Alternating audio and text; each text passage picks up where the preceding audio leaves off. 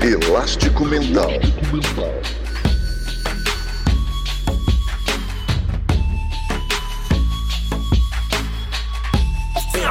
Elástico Mental. Olá, seja bem-vindo a mais um episódio do Elástico Mental, o podcast de cultura da família Café Belgrado. E eu, Guilherme Tadeu, estou aqui com ele, Lucas Nepomuceno, um caçador de séries novas. Tudo bem, Lucas? Olá, Guilherme. Olá, amigos e amigas ouvintes do Elástico Mental. Muito obrigado aí pela sua moral, pela sua presença. Tudo bem, Guilherme? Estou ainda parcialmente em choque aí pelo episódio, primeiro episódio da série Hunters do Amazon Prime, e calando os críticos que falaram que a gente estava sendo é, seduzido pela Netflix, Guilherme. A gente está mostrando aqui toda a nossa isenção tá indo para atirando para todo lado aqui indo em todos os pontos possíveis, procurando séries para indicar para essa audiência maravilhosa, procurando coisas para nos entreter também, enquanto a gente tem essas pequenas janelas na nossa vida de oportunidade para assistir coisas via digamos lúdicas e às vezes até assustadoras, Guilherme. Assustador pode ser a palavra, é, pode ser outras coisas também, além de assustadora. Esse episódio é um tipo novo de episódio. A gente não cansa de inaugurar modelos de episódio, Lucas. Será que um dia a gente vai decidir ficar com um só? Ou a gente vai continuar nessa grande ciranda da vida, que é trocar o tempo todo de modelo? Guilherme, a gente carrega no título do episódio, aliás, no título do podcast, a obrigação de sempre pegar distraído os nossos ouvintes, porque nós estamos aqui no elástico mental, né? Então, quando o ouvinte está preparado assim, ah, vou ouvir tal episódio, deve ser dessa maneira, ele chega aqui e, uou, tomei um elástico. Esse episódio aqui não é o que eu estava esperando. Esse episódio hoje é chamado Primeiras Impressões da série Hunters, uma série do Amazon Prime. Daqui a pouco a gente fala um pouquinho sobre ela, mas agora explicando o formato desse episódio, é o seguinte: a gente assistiu apenas o primeiro episódio. Não Só o primeiro. Nos obrigamos a não assistir os demais episódios e a gente fez essa regra antes de saber que o episódio tinha uma hora e meia, Guilherme. Senão a gente não precisava nem ter feito essa regra, porque obviamente só ia dar tempo assistir o primeiro episódio até o dia da gravação. É uma série que tem 10 episódios, o primeiro episódio de uma hora e meia, os demais por volta de uma hora, uma hora e cinco minutos. Então é quase um filme, Guilherme. Cada episódio é quase um filme, mas esse episódio de hoje do Elástico Mental é sobre essa, esse primeiro episódio chamado In the Belly of the Whale, né, na barriga da baleia. É uma referência bíblica aí, é uma é. história do Jonas no Antigo Testamento, quando ele entra, é, ele entra na baleia não, ele é perseguido pela baleia depois que ele se recusa a cumprir uma ordem divina, né? E aí ele acaba engolido por uma baleia, na verdade por um peixe grande que os americanos já traduziram para baleia, Guilherme. Tudo lá é baleia, mas estudiosos aí, peixes. É. Estudiosos aí falam que é um peixe grande. Pode ser qualquer tipo de peixe aí do que consiga, lógico, abocanhar o Jonas, né? A gente não tem ainda informação do tamanho exato do Jonas, mas baleia certamente cabe, né? Então o americano é muito prático, né, Guilherme? Imaginou logo na baleia e aí é, tem essa referência bíblica. O Jonas acaba conseguindo sair quando mostra seu arrependimento e decide fazer, é, cumprir as ordens divinas, acaba saindo da baleia. Não sei se tem uma referência clara dentro desse episódio ou se ao final da, a, com o passar da série a gente vai entender que baleia é essa, Guilherme. Porque eu fiquei tentando pensar, será que é apenas uma referência bíblica ou tem algum sentido ainda mais profundo? É, não, confesso que não consegui achar ainda, Guilherme. Se você já achou essa ligação, traga aqui para o ouvinte. É, a única coisa que eu, que eu achei de ligação é que Jonah é o, é o nome do personagem principal. E ele tá na barriga da baleia no título. Imagino que é uma alusão a ele entrando na roda, sabe, Lucas? Na, naquele grande circuito ao qual ele não deveria fazer parte por uma escolha lá familiar. Mas a gente vai falar sobre a série daqui a pouco. Acho que é meio isso aí, mas também pode ser que não seja, Lucas. É, de largada, eu queria dizer o seguinte: é, como de costume aqui no Elástico Mental, a gente vai gastar os primeiros minutos para falar de modo geral, para quem não assistiu a série, não vai falar, não vai soltar spoilers. Pelo menos só... não grandes spoilers. Coisa que sai no trailer a gente pode falar, né, Guilherme?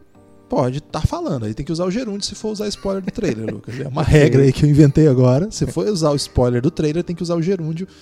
É, aí você pode estar tá usando. o a nossa é, nosso estilo aqui é apresentar mesmo a série, dizer por que, que você deve assistir, ou eventualmente até, quando for o caso, acho que não vai ser o de hoje, porque você não deve perder tempo com isso. Mas primeiras impressões dessa série hum, acho que são positivas tanto da minha parte quanto do Lucas. A gente vai falar a respeito disso. Então, quando for para você que ainda não assistiu a série, desligar, dar o pause aí, a gente vai, como já de costume, dá para dizer que é já de costume, Lucas? Você? Dá, dá pra dizer já de costume mesmo que a gente não tem ainda nem 15 episódios, Guilherme. Mas então... costume, às vezes as pessoas se acostumam muito rápido. A minha filha do meio, ela, se ela fizer a mesma coisa dois dias seguidos, no terceiro dia ela quer exatamente aquela coisa. Então, como de costume, vamos avisá-lo. Olha, esse é o último minuto que você vai ouvir mensagem sem spoiler. Mas você já está acostumado, sabe como funciona. Agora ainda não é esse momento. Lucas, por que que o amigo ouvinte do Elástico Mental, essa pessoa que tem o coração aberto para cultura, para conhecimento sobre o mundo, para pensar a sociedade, por que que essa pessoa que está aqui dedicando, nos dando a honra de emprestar o seu ouvido, por que, que essa pessoa deve assistir Hunters? Guilherme, um dos maiores prazeres da vida a pessoa certamente vai ter que é ver nazista morrendo, né? Então já é um convite aí daqueles primorosos para o amigo ouvinte é, lógico que esse é o mote da série, né? A série Hunters, é, eles são caçadores, exatamente caçadores de nazistas, né? Essa é a grande pegadinha aí, né? Trocando aí o, o mudando, invertendo os papéis, né? Porque a gente é acostumado com judeus sendo caçados por nazistas. Nessa série, um grupo de judeus eles isso tem no, tem no trailer, Guilherme. Então posso estar falando aqui que tem um grupo de judeus que decide é, se vingar desses nazistas. Tá se vingando, né? Tá se vingando. A série se passa nos anos 70, quase anos 80 já, 77. E esses nazistas estão nos Estados Unidos, né? Também esses judeus da série estão nos Estados Unidos. É, e a ideia de, dos nazistas, a gente vai descobrindo aí ao longo da, da, da do primeiro episódio é que eles têm alguma preponderância ainda dentro da política, dentro do rumo das coisas, né? E os judeus que estão que estão vivendo, tá valendo esse aí estão vivendo como gerúndio? Ah, acho que não, hein? Mas o okay. Caramba. Se é vivendo é gerúndio, não é não? É, pois é, mas é porque não ficou tão feio, então não sabia se poderia usar. É, os judeus que não. estão vivendo nessa, nessa época, que reconhecem esses, né, ou que buscam reconhecer, buscam informações, é, querem frustrar esses planos. Esse é o mote do, do, da série. Então, é uma série que vai ter, lógico, né? Você está falando de nazismo, vai ter violência, é, vai ser pesada. Não é uma série que a pessoa que tem um estômago fraco vai ver numa boa, né? É uma série que tem os seus momentos pesados. É uma série para 18 anos, se eu não me engano, essa é a é, o PG, né, lá, o, o rating da, da, da, série, a partir dos 18 anos, eu não tenho certeza absoluta se é 18 ou 16, mas eu imagino que seja 18. Tem esse Reclame do Plim Plim, Guilherme, antes de começar, é, explicando que tem cenas pesadas e tal. Então, não é uma série para todo mundo, né? E mesmo às, às, vezes a pessoa com mais de 18 não quer ver coisa muito pesada, Guilherme. Então, essa série não é exatamente né, o tempo todo pesada, mas tem os momentos onde ela lembra lá, ó, isso aqui que é o nazismo, né?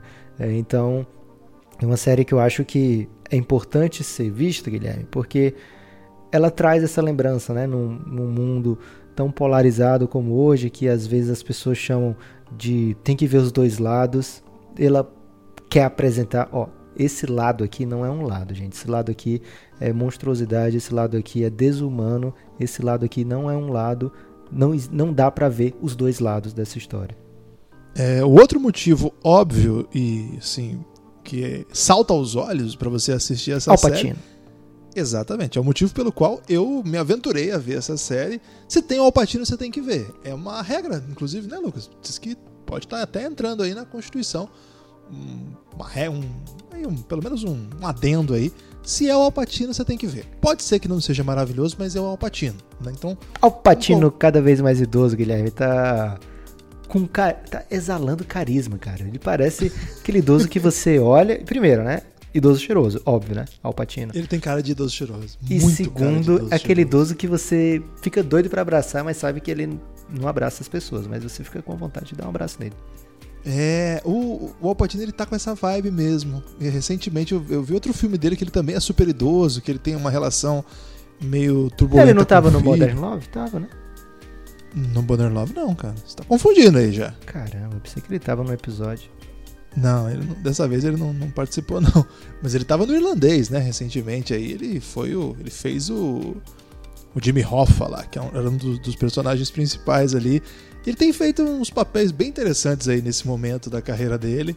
É, e aqui, de novo, a, acho que quando ele aparece em cena, muda o tom, muda tudo, né? Ele não é o único ator, assim, conhecido da série, tem outros atores, mas a envergadura é, é monstruosa, né? A diferença é, é monumental, assim, eu acho que o segundo ator ali da turma ali que pode ser mais conhecido do público é o Logan, Logan Lerman, né? Que é o cara que fez aquele As Vantagens de Ser Invisível. Lembra desse filme, Lucas? Que tinha lá Sim. a menina do, do Harry Potter, a Hermione. A Hermione. É, é Emma Watson, desculpa. É, Ela mesmo, Guilherme. Ele era o mocinho daquele filme, né? Ele era o. Não era o outro, tinha ele e tinha o Precisamos Falar com Ke do, sobre o Kevin no filme. Ele é o outro. Ok? Ok. É, de, dos atores, assim, o que eu conheço são, são esses. Claro que as pessoas que têm mais costume de ver outras séries aí vão tropeçar em gente conhecida, né? Porque Você quer saber com é quem eu confundi o Alpatino, cara, da Modern Love? com quem? Não vou dizer. Com Andy Garcia. É. É, foi mal nessa, hein? Mas você não queria dar um abraço no Andy Garcia também? É, mas aí você tá, você tá vendendo abraço, né? Porque o Alpatino é uma é, lenda. O Alpatino, é, ok. É porque o Andy Garcia tava muito idoso, velho, naquele episódio. Mas tudo bem, continua, é, E com uma, um naipe de idoso cheiroso também, né? Mas ele era um, um idoso meio Dom Juan, né? Diferente do Alpatino. O Alpatino, o abraço que você dá nele não é interesseiro. Não. Mas no, no outro seria? No Andy Garcia, provavelmente você estaria seduzido para dar um abraço nele. É diferente. Ok, acho que é o suficiente já. É, algum ponto extra, Lucas, para quem não assistiu a série? É uma série da Amazon. É uma série que tem 10 episódios e já está completa, disponível a primeira temporada.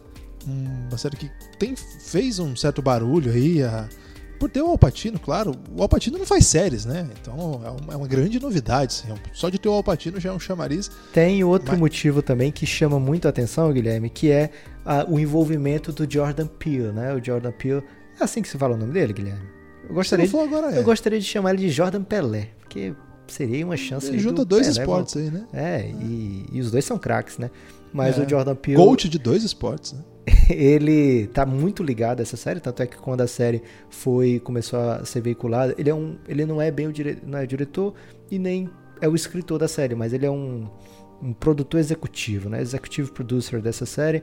É, e muito da série foi ligada ao sucesso do Jordan Peele agora, né? Então ele tava com o, o nome dele em todas as o, os teasers, né, nos trailers, dizendo que é uma série dele, né? Então o nome dele está muito ligado a ele e ele tem tido um sucesso recente muito grande é, e merece aí também que você dê uma chance para a série porque tem muita gente boa envolvida nela, né? Então é, é uma série que vale a pena assistir. O primeiro episódio, como eu falei, tem a gente vai falar a partir de agora, Guilherme. Se você não assistiu ainda, desculpe, mas agora a gente já tem que começar a entrar no, na série, né? Mas ela é uma série que impacta logo de cara, Guilherme, porque pouca gente imaginava que ela seria baseada em Vamp. ok, então nesse minuto é, a gente vai entrar no terreno do spoiler já. Você viu aí o primeiro, né? A série baseada em Vamp. Esse é o hot take do Lucas para abrir a análise de Hunters. É, pra, só para dar o serviço assim, para quem não conhece, o Jordan Peele não, não, ligou o nome à pessoa, é, ele ficou famoso por participar da produção, né, ser um dos principais produtores do Infiltrado na Clã, que foi um filme. Ele tem feito muitos muitos filmes sobre o racismo, né? Get, o Get Out, Out, né? O Get Out ele era ator, diretor, escritor, produtor, ele era tudo no filme. Ficou muito famoso também. O Us, agora é um, novo filme. É, que ele está sendo muito badalado também. Então, ele está muito envolvido, ele é negro e muito envolvido em temática ligada ao racismo. E nesse caso, o plot tem mais, é, tem mais a ver com a, o preconceito nazista contra judeus, mas evidentemente que e, por se passar nos Estados Unidos dos anos 70, isso vai envolver também uma camada muito forte do racismo é, que a gente já conhece bastante de outras produções do Pio ligado aos negros dos Estados Unidos. É, isso ainda não está muito claro, acho que no primeiro episódio não ficou tão forte ainda, mas isso vai se desenhar. É, acho que vai, vai, vai, Não vi ainda os outros episódios, mas imagino vai permear aí o conjunto da série. Um minuto já foi. Se você estava lavando louça, a gente deu esse tempinho para você dar o pause. Se você tiver correndo aí por, pelo parque da cidade, de repente. Se você estiver tomando banho enquanto ouve aí o Relaxo Mental, cuidado, hein? Você vai ouvir spoiler ou vai molhar seu celular. Mas já deu tempo. Vai lá, Lucas. Tá liberado o spoiler. Por que Vamp, Lucas? com 5 minutos de episódio, eu já falei isso aí, Guilherme. Para você, você assistiu depois de mim. Eu falei, ó, com 5 minutos você vai entender por que, que é baseado em Vamp. E rapidamente, assim que você começou a assistir, você falou, é, Lucas, é Vamp. Porque a abertura. a abertura é roubada de Vamp, cara. Tudo bem que eles colocaram as peças de xadrez. Aliás, eu posso fazer uma crítica aqui, Guilherme? Pode, claro. É uma crítica de enxadrista? É, exatamente. Porque eles colocam o primeiro episódio fala muito em xadrez, né? Quem assistiu e tá aqui agora ouvindo já sabe o porquê, que é, fala, se fala tanto em xadrez no primeiro episódio. E também a abertura da série é baseada no jogo de xadrez e tem as peças com as faces dos atores. Cara, ficou perfeita aquela série, aquela abertura, a não ser pelo, pela crítica de xadrez que eu vou fazer aqui, que todas as peças se movem da mesma maneira, Guilherme. Fiquei muito confuso por que, que as peças estavam se movendo daquela maneira, sempre em frente, todas, independente da posição no tabuleiro. É... Certamente não foi o Jonah que fez os movimentos, porque o Jonah é muito bom no xadrez, Guilherme, ele derrotou rapidamente lá o, o, o Alpatino na partida de xadrez, quando eles se enfrentaram, e certamente ele não estava controlando as peças na abertura. Mas a abertura é baseada na abertura de Vamp, né? Que tinha as peças de xadrez. E tinha essa história dentro de Vamp, né? Que tinha a rainha lá, tinha os peões, tinha o bispo, tinha. Era a torre, né? Como se cada pessoa tivesse a sua função ali naquela guerra. Era entre vampiros e. não vamp... e caçadores de vampiros? Era isso? Vamp? Eu não lembro do, de Vamp. Só lembro da. mas isso não importa, né? Porque a influência de Vamp chegando a, a Hollywood é o que importa nesse, nesse comentário. Exatamente. E à medida que a gente vai conhecendo qual é o como é a série, a gente vai lembrando também dessa de por que que colocaram essa maneira, né? Como o, o, xadrez e aquela peça principal controlando as outras peças, bem que não é muito assim que funciona o xadrez, mas tudo bem. É uma, muito bela a abertura, né? Logo de cara você já fica embasbacado assim com a produção, né? Ah, desse nível e vem logo na sequência daquela primeira abertura, né? Que a primeira cena é 100% impactante. A primeira cena já deixa a pessoa, cara, desarmado, né? E na verdade com vontade de pegar em armas também. É... Ficou com vontade de pegar em armas? Tem que ficar, Guilherme, porque é, é, muito pesado, né? Já mostra que, assim, tem um, uma aparência de que é mais uma produção americana de boa, né? Aquele começo lá com churrasco na piscina, muito colorido, e de repente ele te traz para a realidade, ó, você não esperava isso aqui, né? Mas olha o que que tem aqui. E aí aquela cena de carnificina no começo, né? Assim, de, de arrepiar realmente. Eu fiquei com pena da atriz que morre logo no começo, a esposa do, do cara lá, a, que chega né, no, no churrasco, porque ela tem uma atuação assim, em quatro minutos brilhante, né? Ela realmente passa todo o que aquela personagem tinha que estar tá sentindo. Ela tem uma atuação espetacular naquele momento e uma pena que ela já morreu, Guilherme. É, de repente tem um flashback aí e ela volta, Lucas, porque tem esses recursos cinematográficos aí que dá para voltar no tempo e inclusive eles estão nos anos 70. Não sei ela se tá merecia.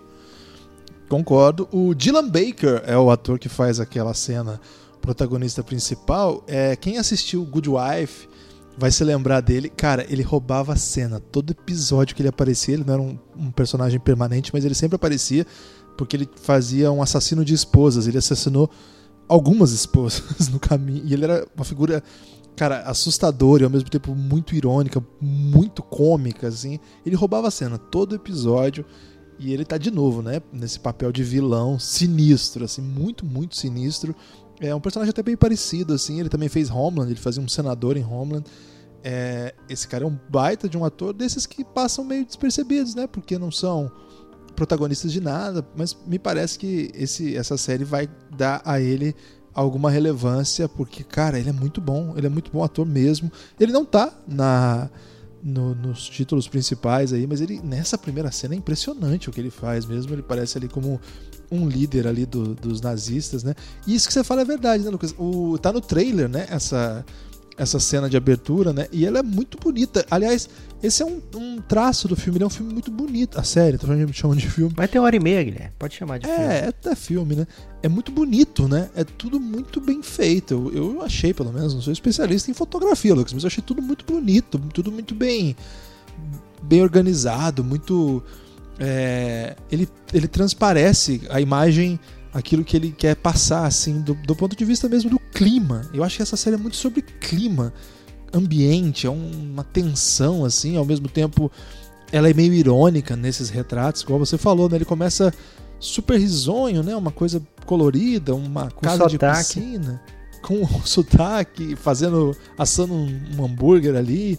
Ele trabalhando com o Jimmy Carter, né? Ele era um assessor ali do presidente dos Estados Unidos na época. Imagina então quanto ele galgou ali na, no, na sua estrutura de poder para conseguir, imagina, influenciar o então presidente dos Estados Unidos, né? E aí ele é descoberto e sai matando todo mundo, né? É uma cena muito impactante mesmo.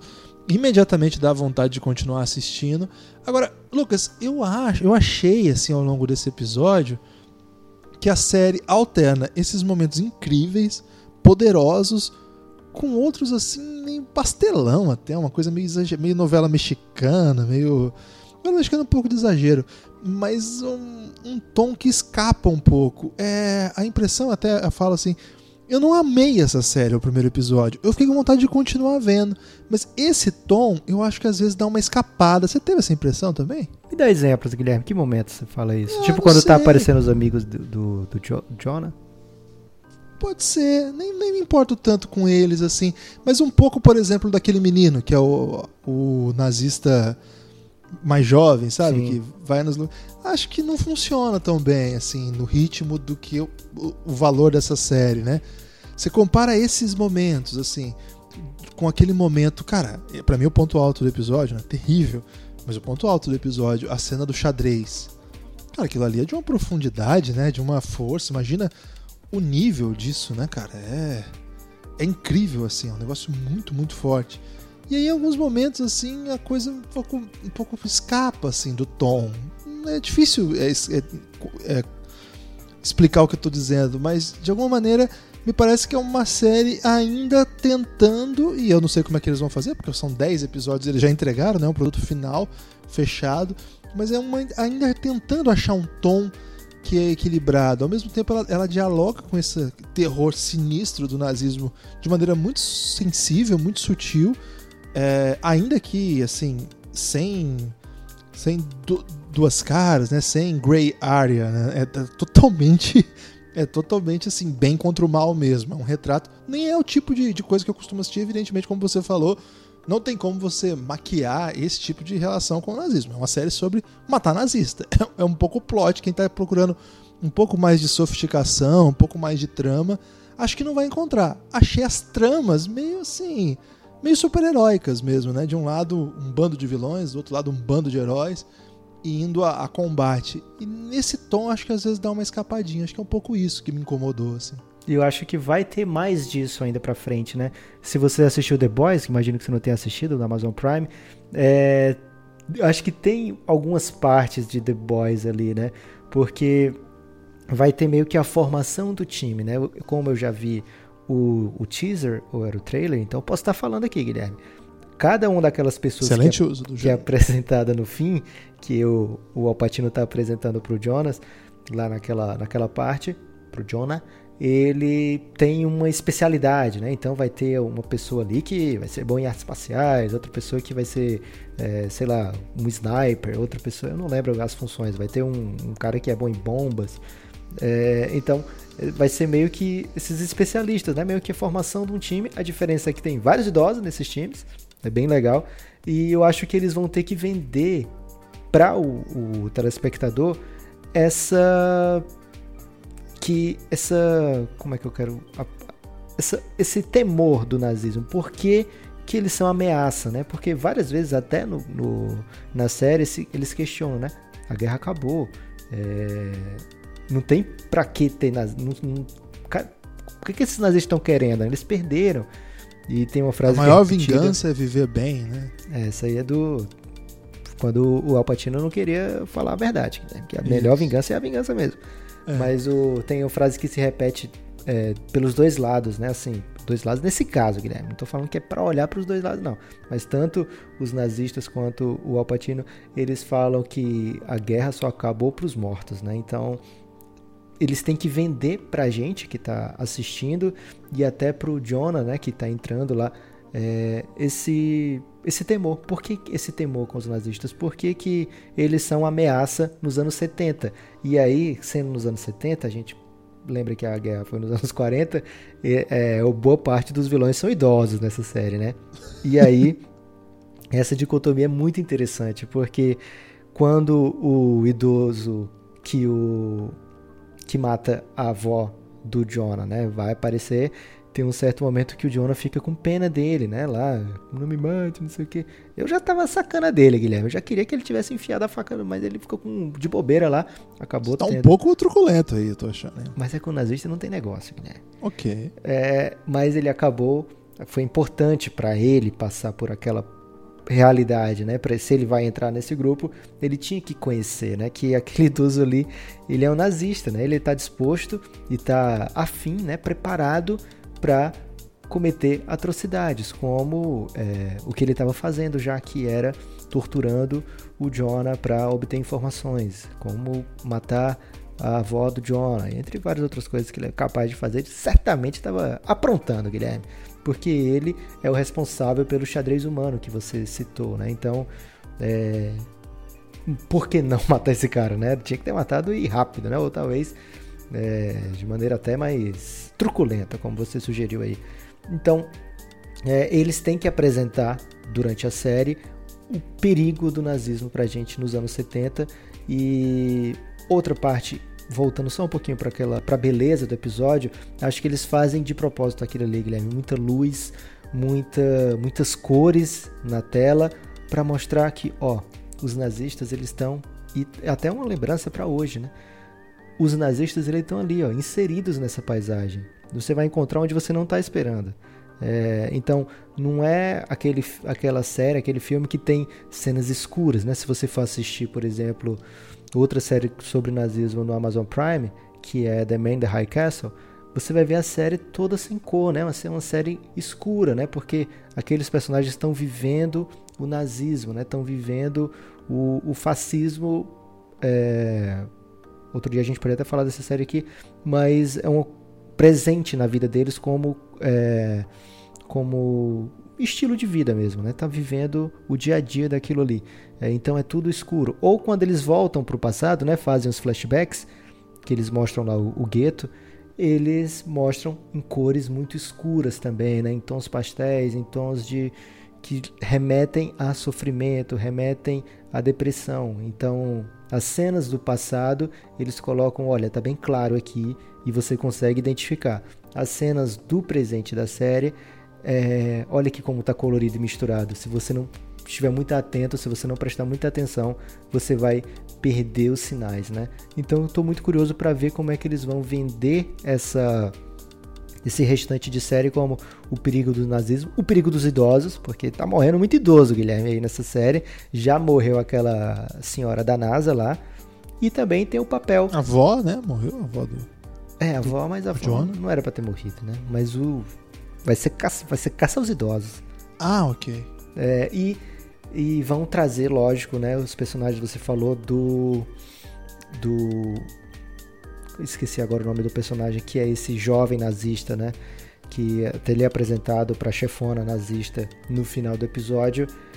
Eu não, não senti tão pastelão nele, na verdade, eu fiquei arrepiado também quando ele começa a falar: Você é minha mãe, lá, para aquele político corrupto e não tô entendendo nada até o momento que ele fala que é o livro preferido do Dick Jr., né? Lá, é o caralho, o bicho é nazista mesmo. É, então, é, tem esses momentos e tem essa dicotomia muito interessante da cor com o perigo, que eu acho que é um dos pontos altos dessa série também. É, o, um ponto que eu acho que eles sustentam ao longo do primeiro episódio é que assim, é, os ali, ali, nesse plot são os judeus, mas aí a hora que abre aquela sala no, no final do episódio, ele tem tem outro, outros grupos étnicos ali também. A gente vê quem participou de um matando a, a senhora nazista era oriental, né? Sim. O, tem a, a, a, policial que é negra. Acho que no próprio grupo, naquele, naquela sala ali, tinha uma, uma jovem negra também. Então, é, e pelo plot mesmo da série, que a gente leu antes. E tem aquele aí... episódio também com, com o jovem nazista.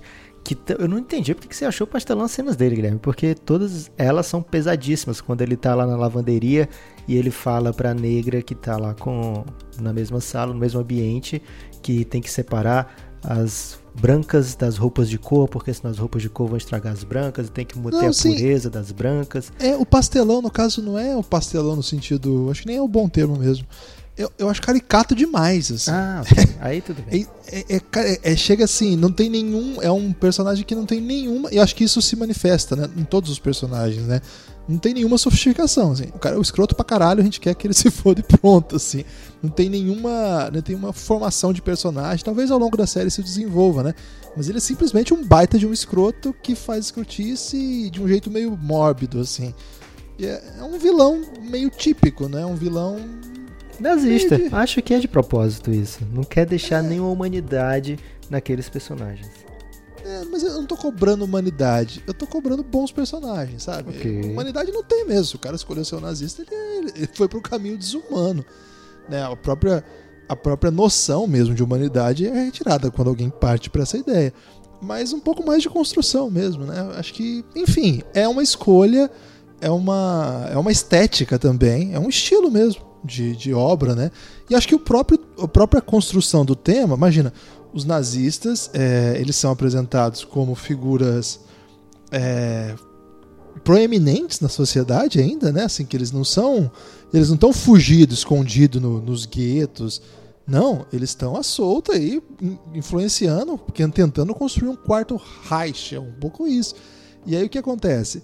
É, eles tentam por meios. Acho que eles tentam sustentar isso nesse episódio.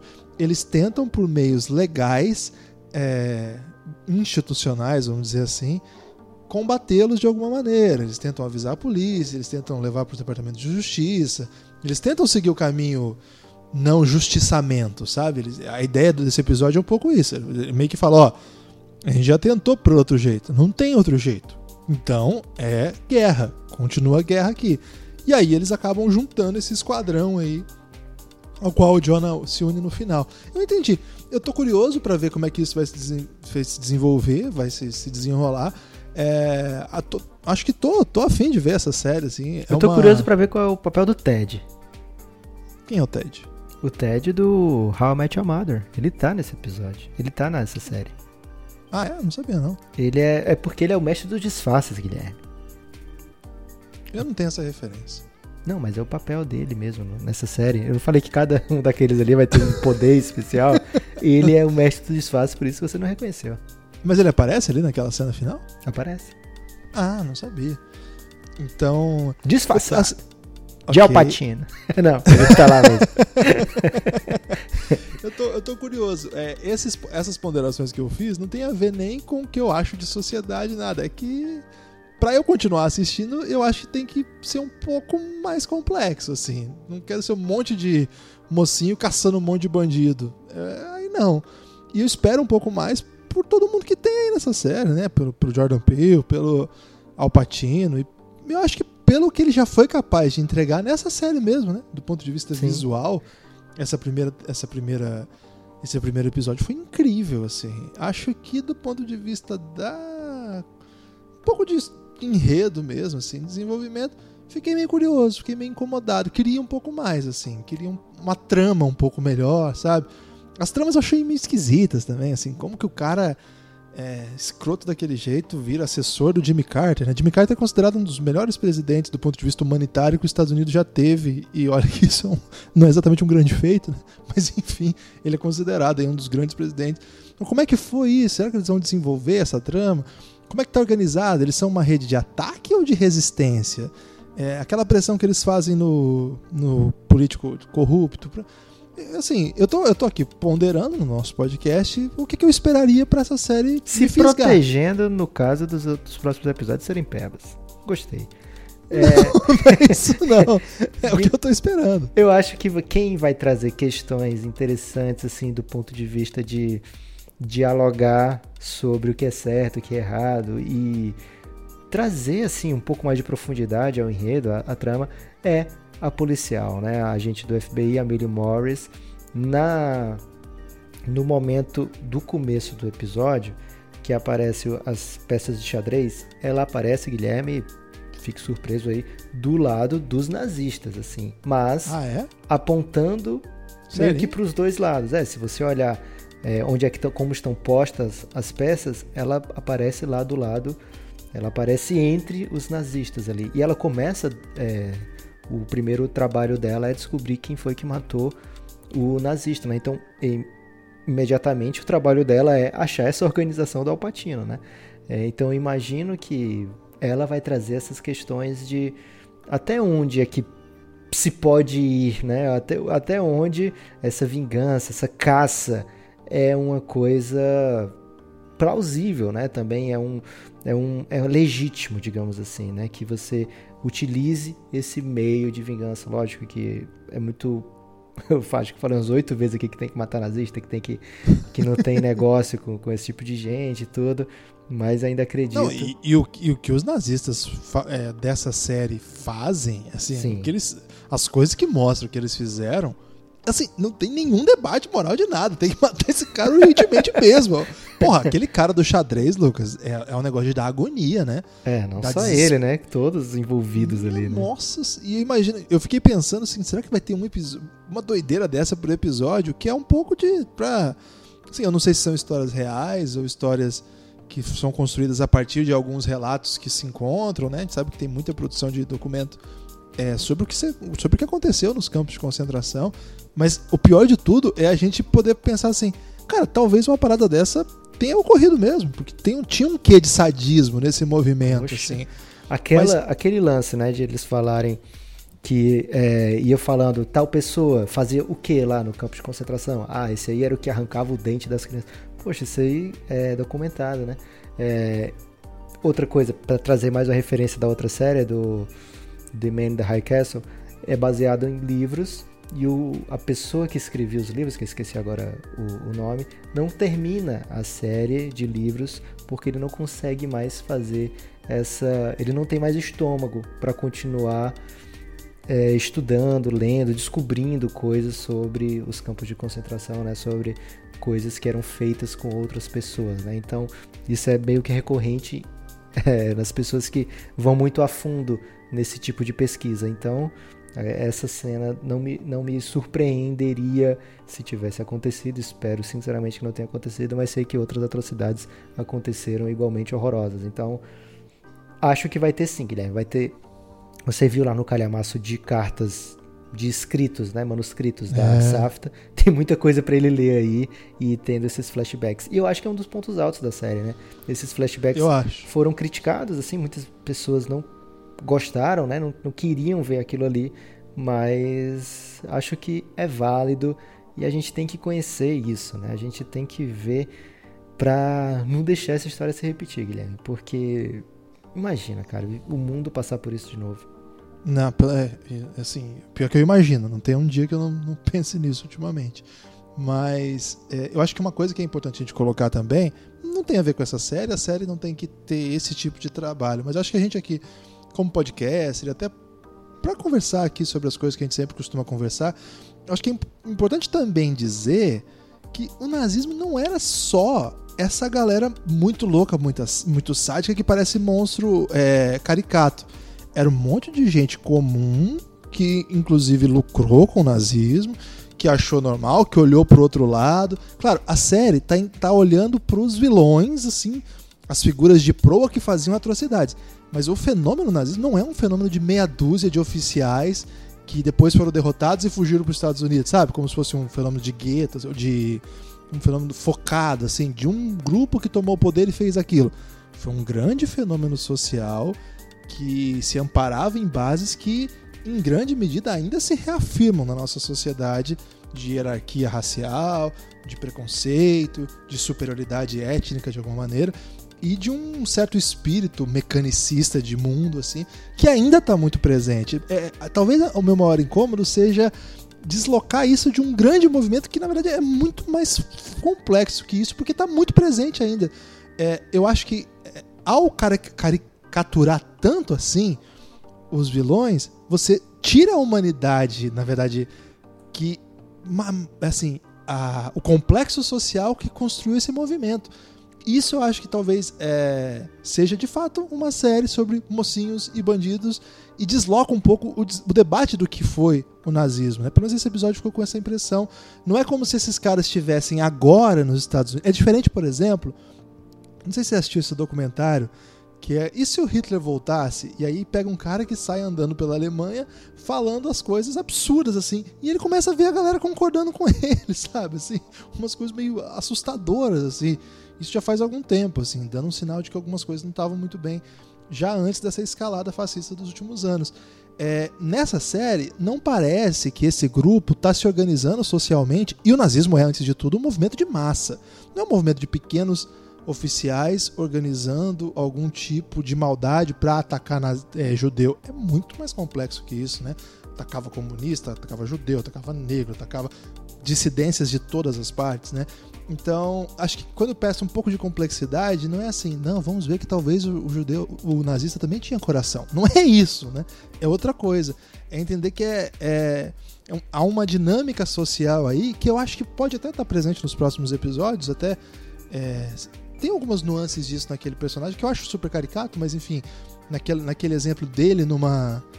numa lavanderia, né, falando isso, sem misturar a roupa e tal, mas talvez mostrar como que esse discurso que parece assim hoje e também na época, meu Deus, que horror que eles fizeram, olha que base do que eles sustentaram, como isso ainda tem eco e às vezes as pessoas não percebem. Às vezes as pessoas estão repetindo discursos, práticas que foram utilizadas por grupos nazistas, fascistas, e incorporam aquilo com certa tranquilidade até. A gente vive um momento terrível né, do país e do mundo em que isso está muito simples.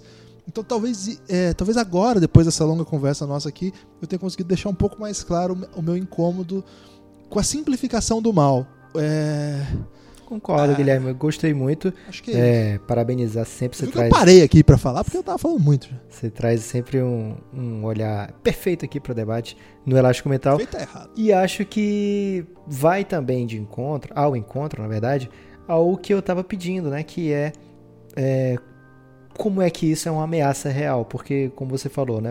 Não é não são 15 pessoas muito bem posicionadas dentro do, sei lá, da política americana que vai fazer com que um país se, se fi, é, use a bandeira nazista, né? Então, acredito que eles tenham algum plano aí para mostrar por que, que isso ameaça, né? Por que, que isso poderia vir em grande escala, se tornar é, predominante naquela sociedade, naquela população.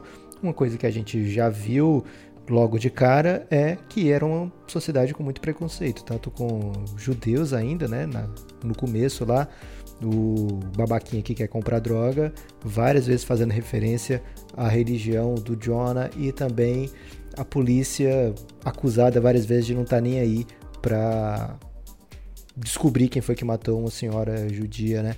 E do outro lado, não, basta fazer um retrato falado aí, dizer que foi um negro que saiu atirando em todo mundo aqui, é. que dá tudo certo, né? Então, fala isso, é, tem essas, essas pequenas é, dicas de que tem muita coisa errada, né? Que não é só o, a galera do nazismo lá que está infiltrada que é o problema da sociedade, né? Ele fala lá, é, eu posso, posso, posso marchar com o meu uniforme é, em frente ao Jimmy Carter, ele não vai perceber que eu sou nazista, né? Ele usa outras palavras, mas é esse sentido, né? Que tem coisa arraigada ali, né? Então vamos ver como é que eles desenvolvem. De qualquer maneira, fiquei curioso e até um pouquinho, em certo momento, Guilherme, fiquei, caramba, eu quero ver episódio 2. Eu lembrava, não, não posso, faz parte da regra aqui. Então, quem sabe a gente volte a falar sobre essa série aqui. Não é a ideia desse episódio não é ó, prometer que a gente vai voltar para arrematar a série, não. É mais dizer nossas primeiras impressões, porque muitas vezes, Guilherme, o jovem hoje se vê de frente um número gigante de séries e o que, que eu assisto aqui, cara? E, e, acaba passando 80 minutos procurando a série e bota um episódio de frente para ir dormir. As primeiras impressões são as que ficam, Lucas? Hum, até esse momento, sim, Guilherme. Ok, então você tem destaque final? O meu destaque final é agradecer as pessoas que mandaram e-mail para Elástico Mental. Infelizmente, Guilherme, não é no volume que dê para dizer assim, ó, oh, vamos fazer um episódio só de e-mail porque chegou um monte de e-mail. A realidade que eu acuso a você desde o primeiro episódio aqui é de que ninguém usa mais e-mail, Guilherme. Então, essa ideia sua essa falsa propaganda, que também tem muito a ver com o nazismo, né? Essa falsa propaganda de que e-mail voltou, Guilherme, não tá colando, não. Você, você, acabou de dizer que eu tenho uma ideia que se assemelha aos nazistas. Caramba! Nossa amizade já foi melhor. O meu, o meu, destaque final, Lucas, é que eu comecei a assistir a última temporada de Homeland. E, cara, eu amo essa série. Forte abraço. Elástico Mental.